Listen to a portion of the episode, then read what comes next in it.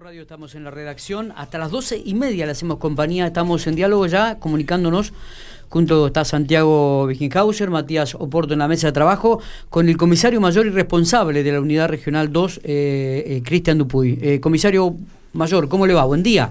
Buen día Miguel, buen día la audiencia. ¿Cómo estamos? ¿Bien? ¿Trabajando mucho?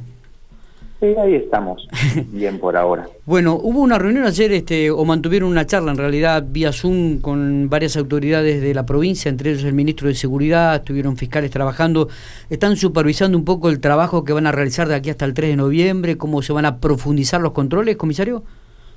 Sí, fundamentalmente se, se trató de eso, de eh, las la, el, camino que le vamos a dar a, esta nueva a esta nueva resolución a nivel del señor gobernador de la provincia de Pampa, el nuevo decreto, donde se establecen ciertas pautas de, trabajo eh, en lo que respecta fundamentalmente justamente a lo que te decía.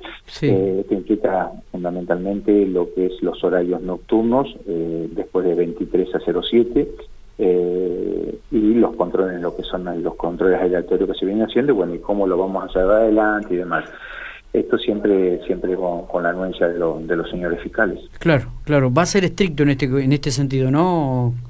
Eh, sí, sí, tengamos en cuenta que bueno, el horario comercial, es, el horario de cierre del comercio es a las 22 horas, con una pequeña tolerancia de media hora para, para, para tener el cierre definitivo del negocio y horas 23 ya no puede andar eh, absolutamente nadie en la calle, exceptuando que sea por una razón de fuerza mayor y que pueda justificar que así sea.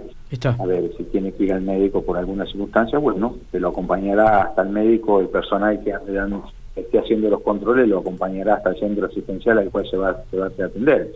Y si se corrobora que así no es, eh, o que está falseando la información que da, se va a proceder a la retención de los vehículos eh, a disposición de la Fiscalía Interviniente. Eh, ¿Cómo tomaron esta este primer día, en el día de ayer, que ya estuve viendo algunos controles policiales, los ciudadanos estos controles se mostraron bueno, Por ser, el, por ser el primer día, em, optamos con algo consensuado, se optó por eh, llamar la atención en muchos de los casos directamente, en vez de proceder directamente a, llamar a comercio para proceder a una clausura de un negocio o hacerle una infracción, lo mm. mismo que muchos vehículos o, personas que andaban circulando.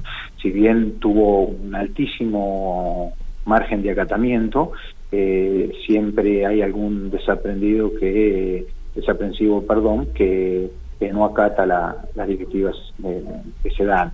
Eh, razón de esto es que bueno se le llamó la atención a algunos comerciantes, fundamentalmente algunas roticerías que, estaban trabajando después de la eh, de lo que serían las 22.30 eh, y que bueno muchos referían no haberse enterado de esta medida que automáticamente eh, cerraron. y forma posterior, 23.30 aproximadamente, y bueno, se le llamó la atención a algunos conductores y demás, e incluso hubo algunos casos después de las 12 de la noche que se procedió a la retención de algún de alguna moto y demás por haber andar circulando por la calle sin ningún tipo de justificación cuando ya se ya se les había llamado la atención previamente. Eh, ¿cómo, ¿Cómo está la situación del personal policial en la unidad regional 2, eh, Cristian? Eh, ¿Hay gente aislada? ¿Hay personal aislado? ¿Cómo, cómo estás manejando esta situación?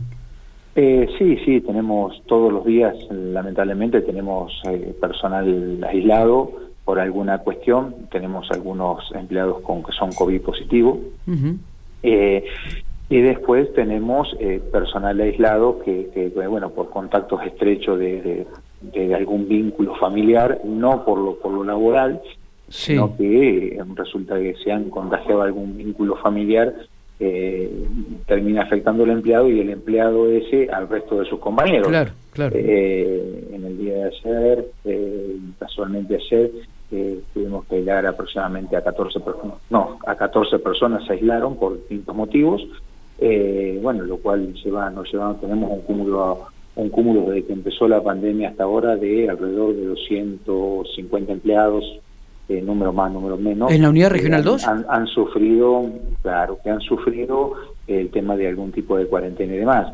Eh, ahora, en este momento, al día de hoy, eh, tenemos alrededor de 44, 45 empleados de los cuales tenemos seis o siete positivos y bueno, tenemos otros tantos aislados. Comisario, ¿ha mermado de alguna forma los encuentros sociales? si se quiere, festivos, esto de juntarse en un domicilio muchas personas con música, eh, ¿ha disminuido o, sigue sucediéndose? No, siguen sucediendo este tipo de, lamentablemente este tipo de encuentros siguen sucediendo. Nosotros al tomar conocimiento intervenimos en esta circunstancia, eh, labrando las actuaciones que para el caso corresponden. Eh, bueno, esperaremos ahora para tipo la semana que viene a ver qué es lo que sucede con estas nuevas medidas eh, respecto a, este tipo de eventos, ¿no es cierto?, que la, sociedad realiza. Bien, creo que ha sido... Conocimiento lo que ha pasado ahora con el tema de, este cumpleaños o, este encuentro entre jóvenes de, 15 años por, por un cumpleaños que bueno, que lamentablemente ha detonado un montón de, circunstancias y casos positivos. Está bien. Eh, va a haber controles, vuelvo a reiterar, ¿no? en este aspecto va a haber controles estrictos. Eh, ¿hay, ¿hay, alguna medida en especial que se, ha, se habló en el día de ayer con respecto a la reunión que siguieron? No, fundamentalmente lo que se, la reunión de ayer fue una razón, una, una, una, a los efectos de organizar la forma de la, y la metodología de trabajo. Eh, en primera instancia, que te digo, nosotros salimos, notificamos ayer, por ejemplo, algunos comercios eh, que estaban abiertos fuera de horario. Por supuesto que si en el día de la fecha volvemos a pasar y esos comercios están abiertos, se tomarán algún otro tipo de medidas. Eh, la idea era entre avisar el primer día, el segundo día, avisar en estas circunstancias para que después la gente tenga pleno conocimiento de, que está prohibido después de las 22 con ese margen de media hora después está prohibido estar abierto al público.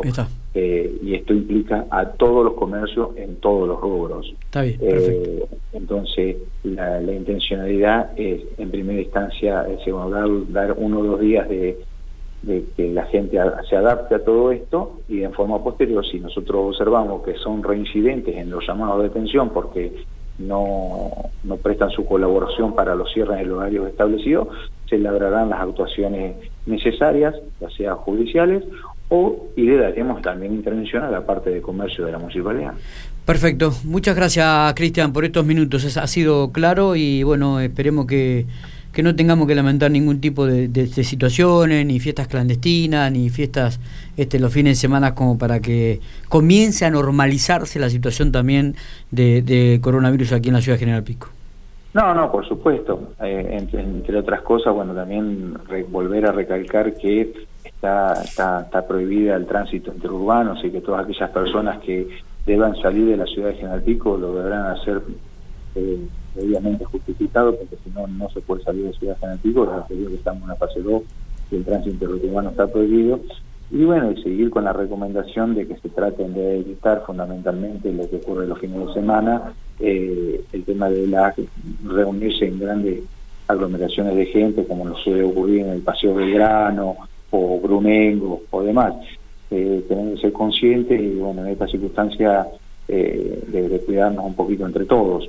Eh, nosotros ayer una cuestión, una, reunión después de esa reunión de trabajo nos llamaba poderosamente la atención de que cuando ocurrió el primer caso, de, primer caso positivo que fue la, dentro de la ciudad, que fue la chica el hermano remisero, eh, había detonado dentro de la sociedad eh, un alto nerviosismo y resulta que hoy, después de tanto tiempo, estamos teniendo 25 o 30 casos por día, eh, tenemos personas fallecidas y parece que no que pasara desapercibido eh, y esto implica un alto nivel de preocupación. Totalmente. Por eso volver a recalcar que hay que tomar todas las medidas necesarias eh, para, para cuidarse.